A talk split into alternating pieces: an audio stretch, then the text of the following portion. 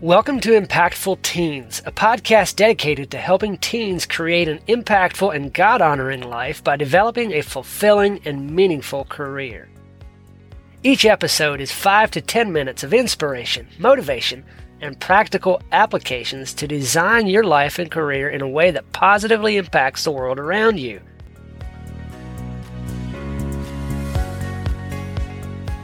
Today's topic is one that is on a lot of our minds at this time of year, and that is one of graduation. And along with that, what comes after graduation? What happens after I graduate? What, what are my next steps, and where do I go from here? Most of us go through that stage, go have that question in our life, even if we don't say graduate high school we have the question of what happens after I move through this certain stage of life and move into adulthood, move from adolescence, from a young man or a young woman, and step into new responsibilities and into a new way of living, a new way of being. Kind of taking on a new identity. Because you're a different person when you pass through that stage after you come out the other side of it. You are a new you.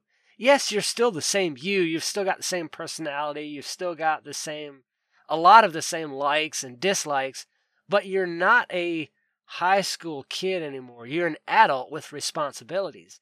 And with that comes a lot of questions, a lot of things that need to be answered so that we can live the life that we want to live. But what does it take to live the life you want to live? And do you even know what kind of life you want to live? What are some questions that you could ask yourself? Generally, where I start going with that is to look within, to understand who you are as a person and really what it is that you do like, the types of things that you like to do.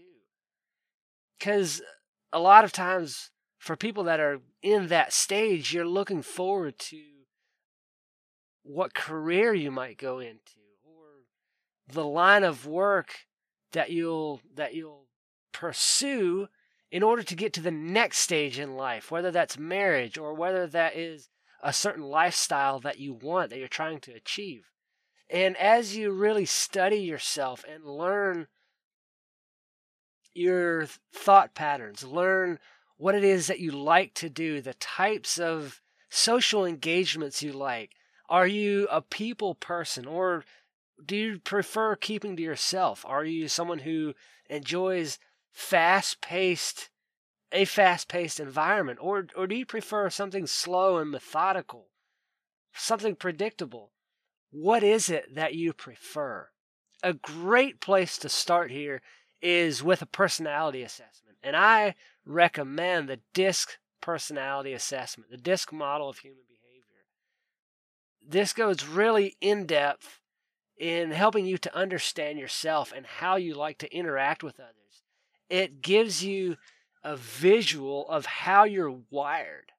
Because, yes, we're all wired specifically, we're all wired differently from one another. God designed us with certain likes and certain dislikes, tendencies towards certain attributes.